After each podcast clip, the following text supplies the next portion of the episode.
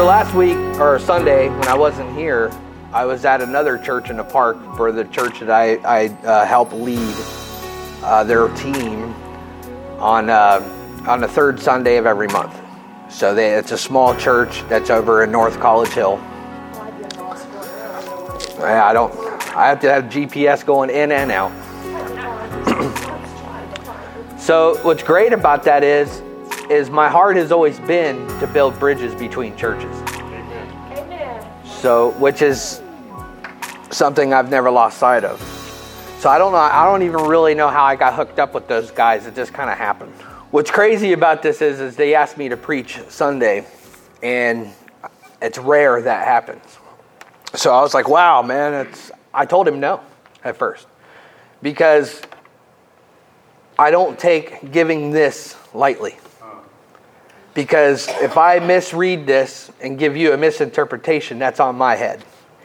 Yeah. This is life. Amen. And I'm not going to mess with that. Amen. So I, I, took a couple days. I said, I'll let you know in a couple days. You know, and then the Lord gave me confirmation to speak. So I'm going to share a little bit of what I shared Sunday.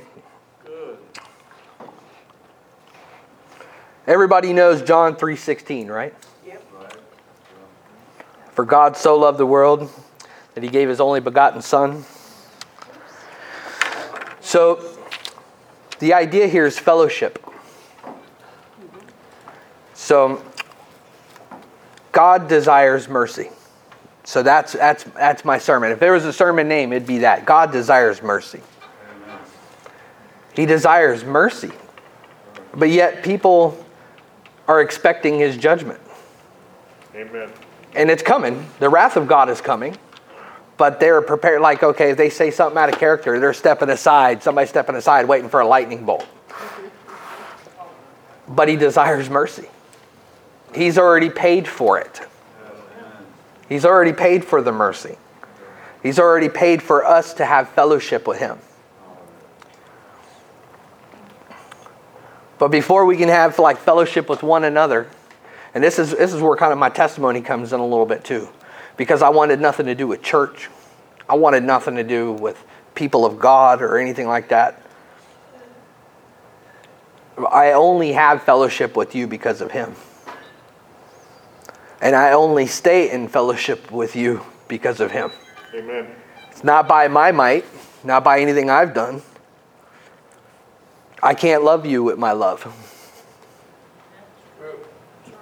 I can't I can't love you the way that he demands us to, he commands us to. I can't love you in my strength. I can only love you in the power of the Holy Ghost. That's true. And even that gets challenged. But Jesus laid it out pretty clear, didn't he? You know, forgive your brother 77 times, seven times a day. If they mess up more than that, I feel sorry for them. But I, I love what Jer- me and Jeremy have talked a lot over the years about it. And if we're to forgive each other that much, how much more does He forgive us? Probably tons more. Because there's more of us. So, in Micah, I know nobody preaches for Micah, do they? But I love Micah. There's something in there that's that's really really good. In Micah chapter 7, verse 18. What page is that on? I don't have a page. You'll have to ask Barry. he's the he's the page keeper. What's that? What book is it? Micah, chapter seven. Oh, so it's the Old Testament? Yes. Yes. You let me waste all that time and then tell me that? Well, my apologies. I'm just 77 times 7. That's three. I'll rack them up. I still can't find it. I'll wait for you, Doris. Got it. Well, anyway, it says, Who is like you, parting iniquity and passing over the transgression of the remnant of his heritage? who does not retain his anger forever because he delights in mercy. he will again have compassion on us and subdue our iniquities. Now, this Old Testament. He delights in mercy. That's Old Testament. How does he delight in mercy if we had to follow the law?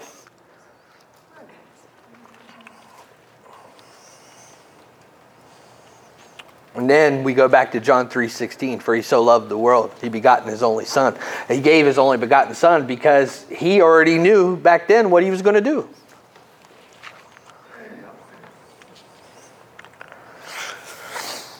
Now, when I was a kid growing up, I didn't grow up in no godly home. Far from it. I didn't grow up in, in church or anywhere around it. My dad was a drunken cripple who couldn't chase after me, and my mom was, a, was addicted to crack at a very young age. So I had no parents. All I had was me in the streets of Los Angeles. So I, I raised myself. But it's funny because when I was left to my own devices, I went out of my way to do evil. Out of my way. I gotten into Satanism, I gotten into witchcraft. And the, Satan's biggest mistake was proving to me he was real. Because then it just took simple mathematics. Well, if he's real, that means God's real. Amen. And if God's real, I think I know what happens at the end.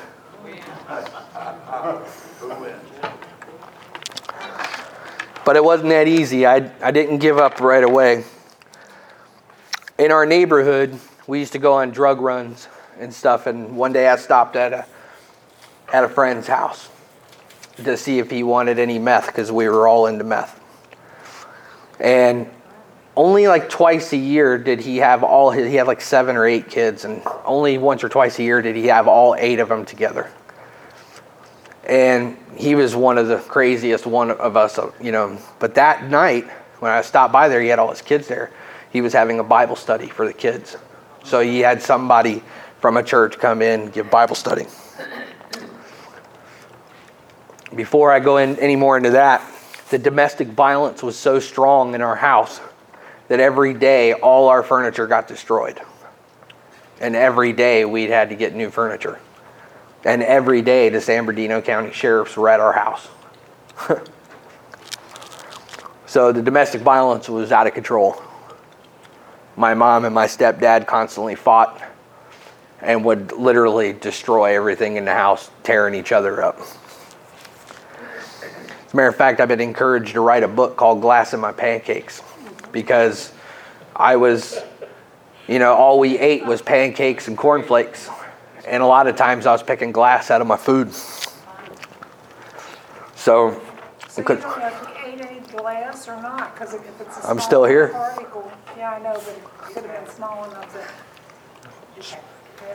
so it's uh, you, so all I knew was chaos. I'm believing right. All I knew was chaos and out of, what was out of control. I never knew peace. I only knew drama at high levels. And my whole life. Make matters worse, I was the other woman's kid. My dad was married and had a family. So I was the other woman's kid. It took me many years to figure that out. So that leads me to Psalms 51.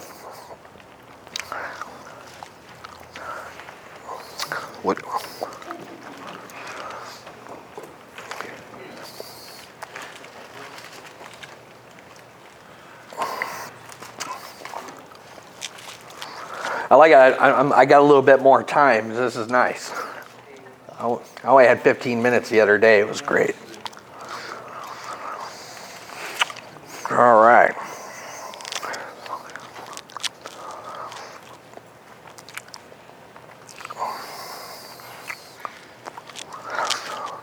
For cha- uh, chapter 1, ver- verses, well, chapter 51, verse 5, rather.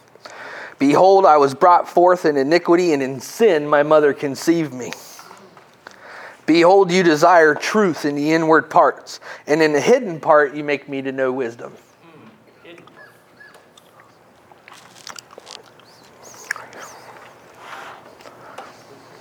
So that's that truth in the inward parts. In sin, my mother conceived me. I was born into sin on top of sin. You know, born in, in iniquity from my parents because they weren't married. My mom was with a married man.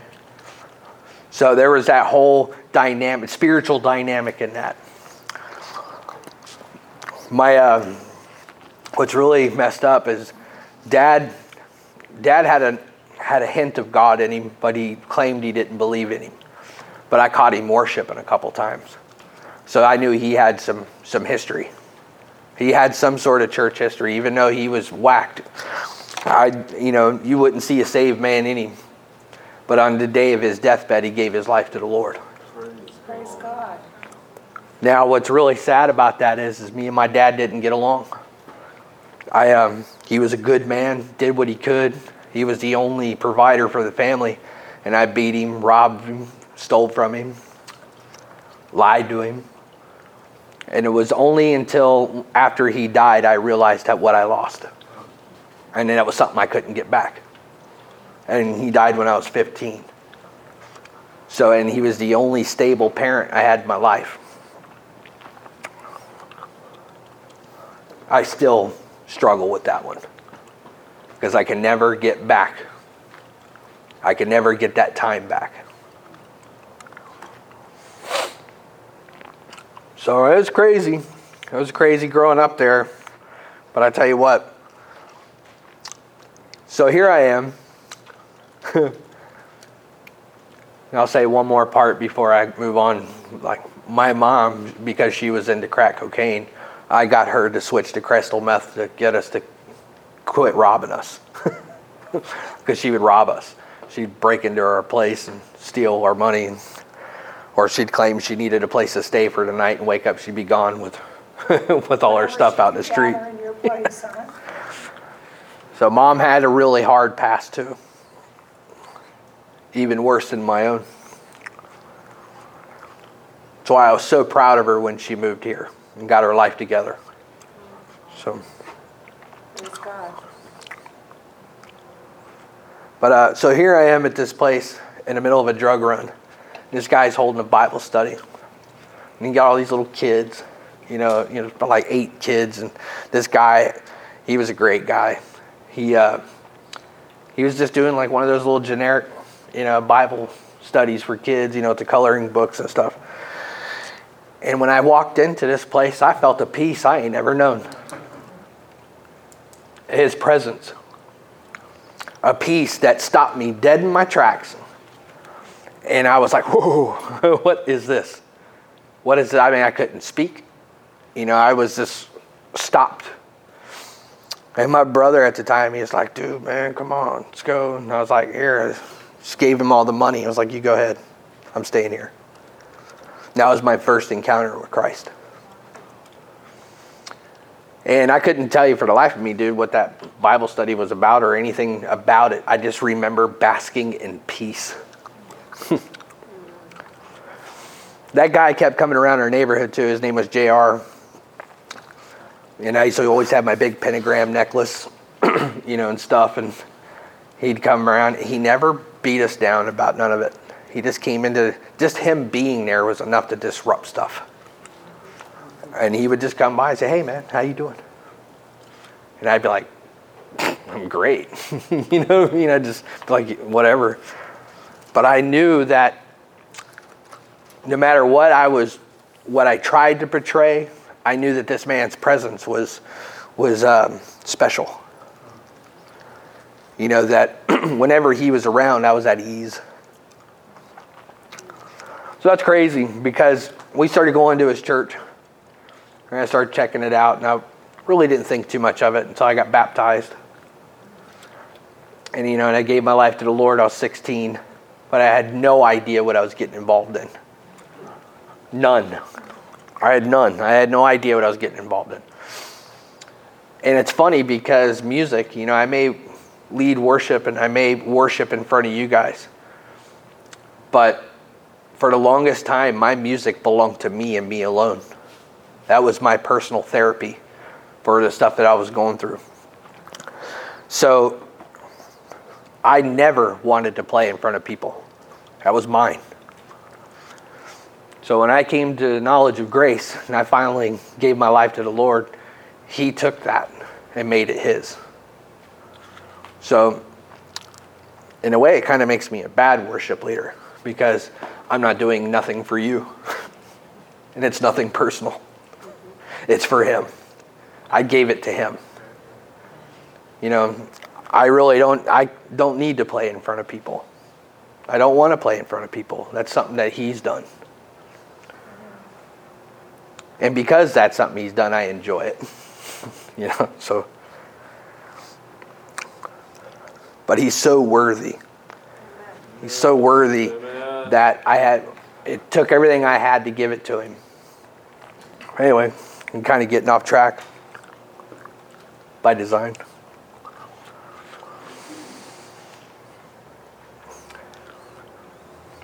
So, how does that apply to this? One night, now I'm going into my testimony a little bit. It kind of all ties together. So, one night, I was living with the people that I sold myself to for crystal meth. They were pedophiles. And they had been around in my life for a while. And uh, and it was a life of lies. No one knew this was going on except for us kids that were going through it. So there was a, a ring of us kids. There's about 10 of us all together that were that were secretly being used by these drug dealers. And I've known them since I was 10. So when my son was born, I was about 17 and uh, my mom and my stepdad had moved here to Ohio. And what's, uh, what's amazing about that is they tried to get me to come with them, but I didn't want no part of it. I never had a relationship with my mom. You know, I wasn't real close to her. I really didn't want to be around her that much. But that last time I saw her, I mean, she was so messed up. I was like, I can't go with you. you know what I mean? I was like, nah, I'm good. And then uh, about two years went by. But while they left, that they the those people became my legal guardians. And during that time was one of the darkest times of my life because not only was I being abused by these people sexually, but I was living in a world that didn't exist. And all I could see was myself going further and further into darkness. But crazy part is, is that, you know I'd already gotten saved and baptized, so there's this thing. So one day I decided to read Revelations. Now normally when I read the Bible, nothing made sense. It all jumped and scrambled. You know, it was just mumbo jumbo. I couldn't figure any of it out. But that day I cracked that Bible open and went to Revelation. Something happened. It was it, it was wide awake, and I could see clearly what the word was saying I, I understood and I could see not only in my spirit, but I could see with my own eyes what this book was talking about. It came to life. and I was freaked. then I had a vision one night that I had died. And as I laid there dead, I heard the trumpet call. I heard the trumpets. And I seen people being raised up. I seen the Lord in the sky and people being raised up to him. And I said, wow, why ain't I being raised up? And the Lord spoke to me for the first time and said, because you're dead in your sins. He didn't have to beat me down about, you know, or break it down to me what sins. I knew exactly what sins he was talking about. He didn't have to go into detail. I knew. so when I, so I laid there for a while freaking out. And uh, when I finally snapped out of it, I got on my knees and I cried out to God and I said, Lord, get me out of this place. Deliver me from here. You know, and that was the first time I had wholeheartedly said, Lord, save me, forgive me, get me out. So that next day I left and I went homeless for a couple years. Because it was better to be homeless than that. So the first thing he took was that sexual immorality that there's people that are so desperately trying to justify. Mm-hmm. So So they, but they don't win that argument with me. you know, not that I'm trying to argue with them, but all I had to do is just get honest with them. You and I both know this is wrong. They can't, they can't deny it. So the crazy part about it is, is for two years I was homeless on the streets. I remember spending my 18th birthday homeless, thinking, "Good night, man. This is this is it. This is what I'm going to be." And uh, my son's mother, her dad was a longtime heroin addict who lived on the streets as well. And then I just, it kind of hit me like, this is my future if I don't change because I was still addicted to the meth, still addicted to the drugs. And it's so funny because my mom, everywhere I went, you know, people she didn't know, she didn't have addresses, she didn't have none of that, but somehow she found a way to get a letter to these people's houses. and I'd show up randomly to somebody's house and they'd be like, dude, you got a letter here from your mom. and I'd be like, what? I'm like, get out of here. That's crazy. She don't even know you. How'd she get your, you know, never made sense. But she was always going on about how so much better it was here in Ohio. And uh, so eventually I just I got to a fork in the road where I couldn't do it anymore. I had to do something. I had to get out of that place. So when I moved here, it was in 96. And uh, so I got off the meth in 96. And I had already been on it for eight years. When I moved here, I was 110 pounds, uh, very sick. I think I gained 30 pounds in like three weeks As broad as you are tall. It was terrible. So, praise the Lord is all I can say. yeah. But in any case, in that moment that I called upon the Lord, behold, you desire truth in the inward parts. The light was shining in me, exposing all that was in me.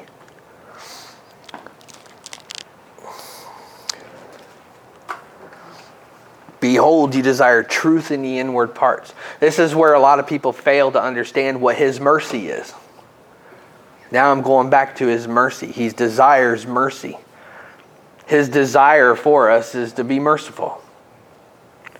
He's already made the way. All we got to do is accept it and receive it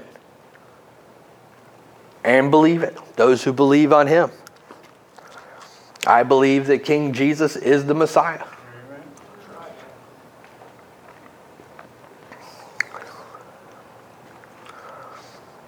But he, he desires us to repent. But in order to repent, you got to have truth in the inward parts. So what, what he's saying is you got to be honest with yourself before God. You can't go before him with sin and like, hey, I'm gonna I'm gonna keep this. It don't work. He wants it all. I tried that part, by the way, for many years. Hey Lord, I'll give up this, this, and that. Just let me have this. Hey, I'll give up all that. Just let me have weed. I'll be fine. Just let me keep my weed. Because I've been smoking weed since I was six years old, so I didn't know life without it. So I was like, just let me have that. I'll be fine. So for years, he chased me down. You know, he did not let up. He stayed on, on me the entire time. And I hated it. I absolutely hated it that I couldn't shake him funny about David is he tried he knew that too. Where can I go where you're not there? Where would you be now if he hadn't done it to you? I know where I'd be. God is good. So the mercy, his mercy. Without that mercy, without understanding what his mercy is or that he desires. It's his goodness that leads us to repentance. But how do you understand that goodness without knowing his mercy? Knowing that he desires mercy, that he wants to give you mercy. All you got to do is come to him. I like what a friend of mine said the other day you know, he, he's like, I believe that a, a murderer can get saved. Amen. He can ask for forgiveness and walk out in the street, get killed or hit by a bus, and be with the Lord. Amen. But then there's other ones of us that we got to stay here and go through the process. Amen.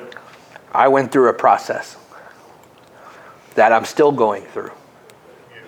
You know, the process for me is is I've always known who and what I am. And I know what he's done for me.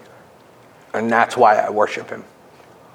That's why I sing his praises. That's why and that ain't easy. It ain't easy when when when there's the, there's the tearing between making sure everybody's included versus I don't care where you guys are, I'm going to the throne. so, but I know if I'm going to be a good worship leader, I got to include everybody.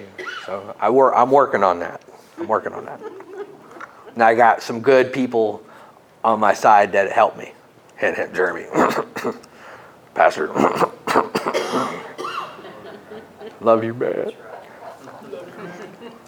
You know, the Lord has the Lord has placed some really good father figures in my life, some really good brother figures. Uh, I don't have family. I wasn't raised with family. So what does that create? It creates an orphan spirit. That orphan spirit where I was grabbing people and making them my family. These are my family. So you can imagine, to my surprise, when I open up the Word and see Jesus say, those around, those who do the will of God are my mother, my brothers and sisters.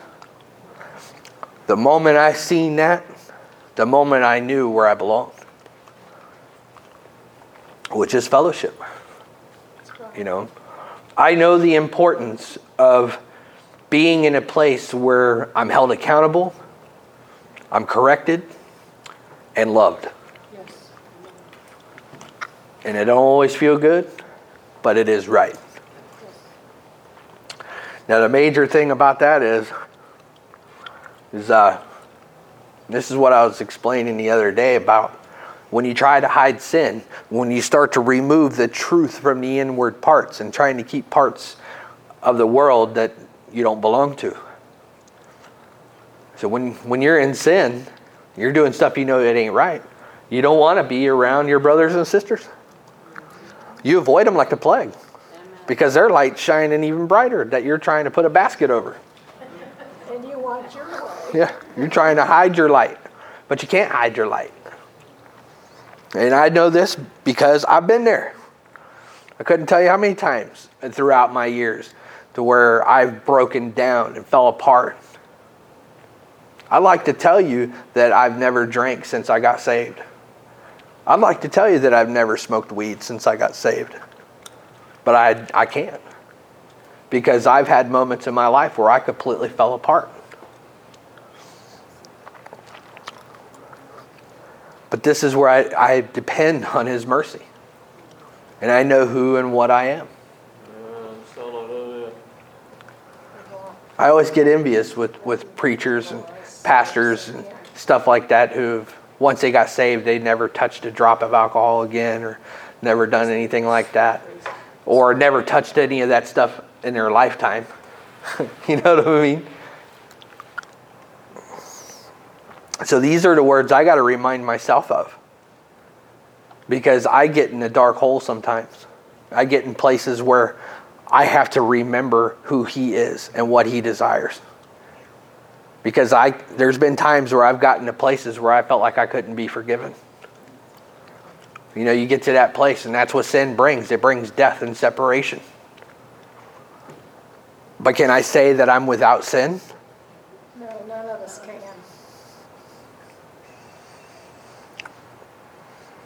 So something that caught my eye, I was sharing this with Jeremy a couple weeks ago.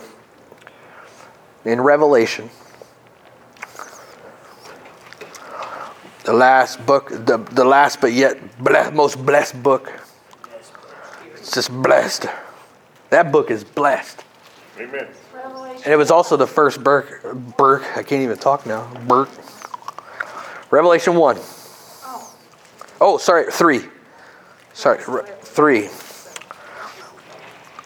314.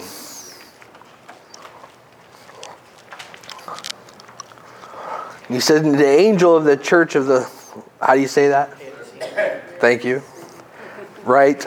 These things say, Amen, faithful and true witness, the beginning of the creation of God, I know your works, that you are neither cold nor hot, that I could wish that you were cold or hot. So then, because you are lukewarm and neither cold nor hot, I vomit you out of my mouth. Because you say, I am rich, I am wealthy, and I have need of nothing, and do not know that you have become wretched, miserable, poor, blind, and naked. I counsel you to buy from me gold refined in fire, Jesus, that you may be rich, white garments, and that you may be clothed, that the shame of your nakedness may not be revealed. And anoint your eyes with eye salve, and that you may see. As many as I love, I rebuke and chasten. Therefore, here's the kicker therefore be zealous and repent. That word zealous in, is another word for eager.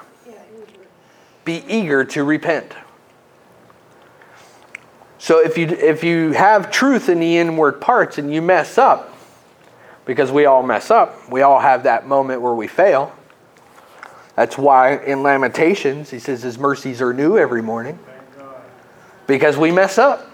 There's stuff that happens that we just can't take back and can't control. But he says, be eager with the truth in us. The truth. It's in the inward part that we understand our sin. We know the law. We know what's written on our hearts. If the Holy Spirit is in us or around us, we know what sin is. Because his job is to convict the world of sin, and he's very good at it. He doesn't need our help. Amen. Sometimes we like to help. That's where we get religious. Because we like to beat people down over their sin because we think we're better. I went through a stage of that in my walk with the Lord where I went through righteousness, self righteousness. And then I discovered you got to catch a fish before you can clean it. Amen. That was one of the most profound things ever. Broke the spirit of religion right off me. Because if you can't, if the enemy can't defeat you, he'll make you religious. He'll make you a finger pointer.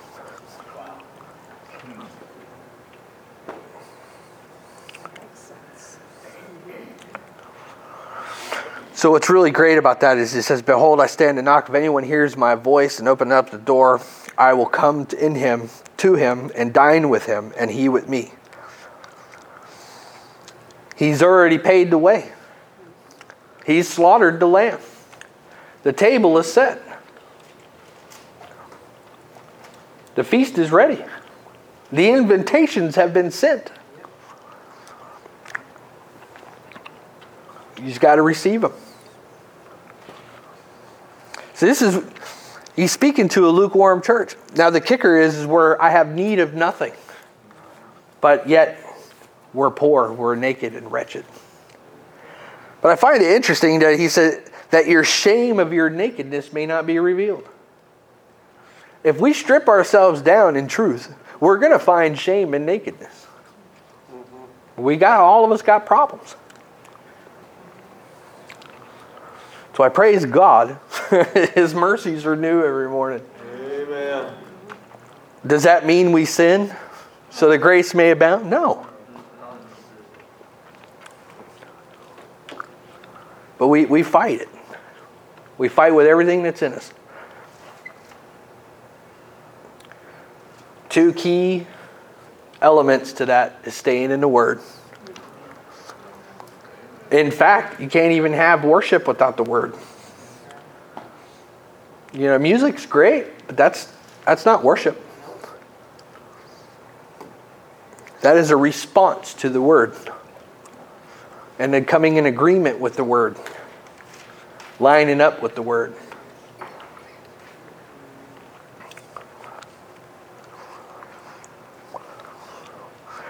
So, my favorite part, let's go to First John.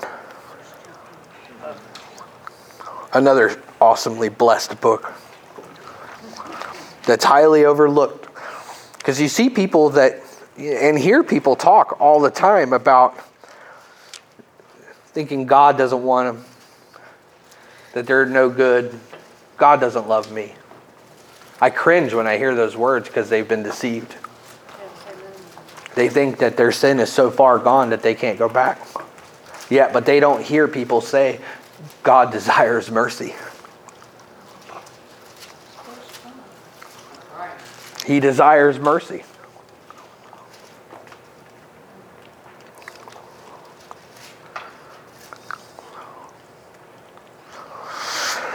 And if you go to the sixth verse, so if we say that we have fellowship with him and walk in darkness, we lie and do not practice the truth.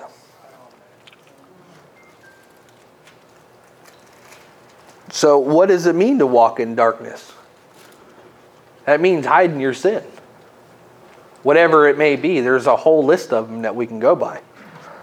But there's there's sin, and there's each one of us has that one unique one that catches us up, that, messes us up whether it's anger, you know, you know, violent tendencies, which I sometimes suffer.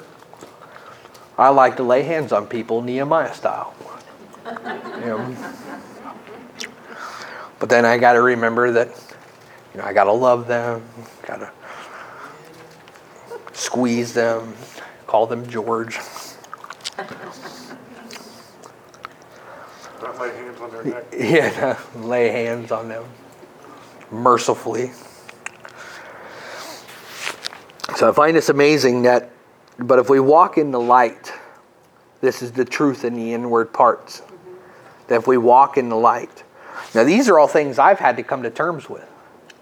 You know, in my walk with the Lord, you know, because there was a time where I got saved every Sunday.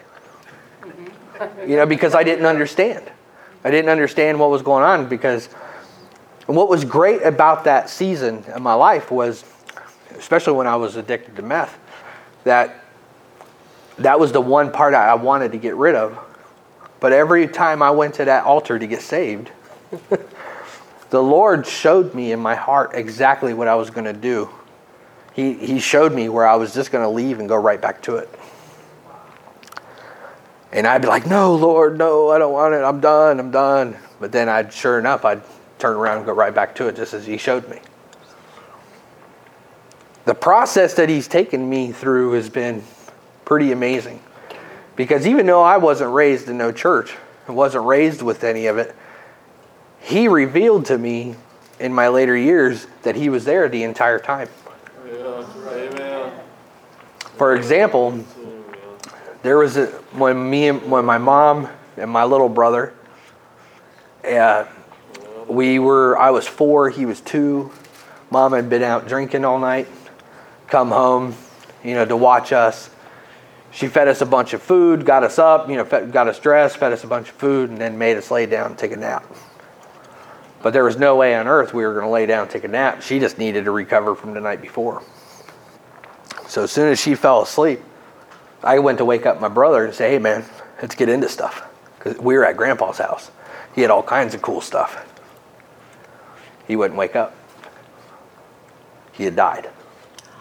He had choked on the food that she made us eat real fast so we can lay down. And he, say, he stored it all in his mouth. So as I tried to wake her and say, hey, he's dead, she's like, no, no, no, he's fine. He's just not feeling good, and rolled over and went back to sleep. So, me not understanding, I just went about my business. A couple hours later, I'll never forget that scream when she when she realized that he was gone.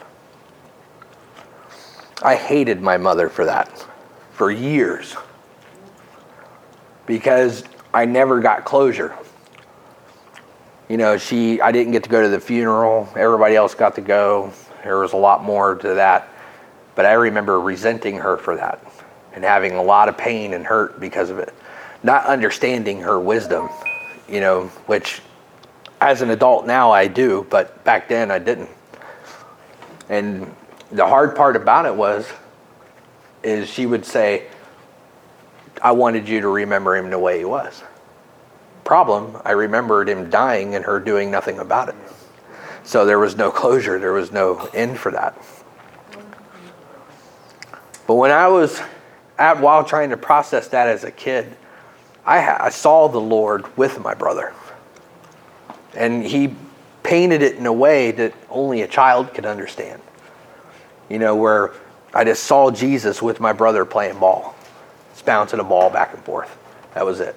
And I told my mom, I see Jesus with my brother. Oh, yeah, that's great. She don't want to hear that. Oh, yeah, that's fine. So I think I was the only one that, that was understanding what was happening. So funny part about that is, is years later, after I'd gotten saved, he took me back to that moment. that moment was scary because I realized he had been there the entire time. When I was real little, I saw demons. You know, I saw, I saw demons. I saw ghosts, if you will. And I was always afraid of these dark presences. So I always had that fear of the unknown, fear of the spiritual realm. That the Lord took me back through the, all that and showed me He was there the entire time. So it's amazing to me how this poor bastard child, if you will, the Lord was with him. And I never understood why he was with me. I never got it. But uh, he was, um, he showed me all throughout my years that he was there the entire time. But it wasn't until after I'd come to know him and got to know his mercy and his grace that I was able to understand it and see. You know, the veil had been lifted. Now I could see that he was there the entire time. And when I finally came to that, I, uh, me and my mom reconciled over that. And we had a, a real good heart to heart on her 50th birthday. That she actually hurt her even more because I had told her everything that I had been through. And uh, it just made it worse for her. I wasn't using wisdom in that. A lot of her pain was caused because of the stuff that I had been through that she couldn't do anything about. You want me to take care of it for you? Break it. I was kidding. I won't break it, I promise. but in any case, it's it's been an amazing journey to say the least. So I'll finish with this. But if we are to walk in the light as he is in the light, we have fellowship with one another. And the blood of Jesus, Christ, his son, cleanses us from all sin. So, but we have to be in the light. We have to walk in truth. We have to be honest with ourselves before God before we can understand what this is. I know my condition thanks to Adam. Thank you, Adam. I'm going to give you a good bro hug when I see you. I've had to forgive Adam because of that, you know, because we're all born into this thing.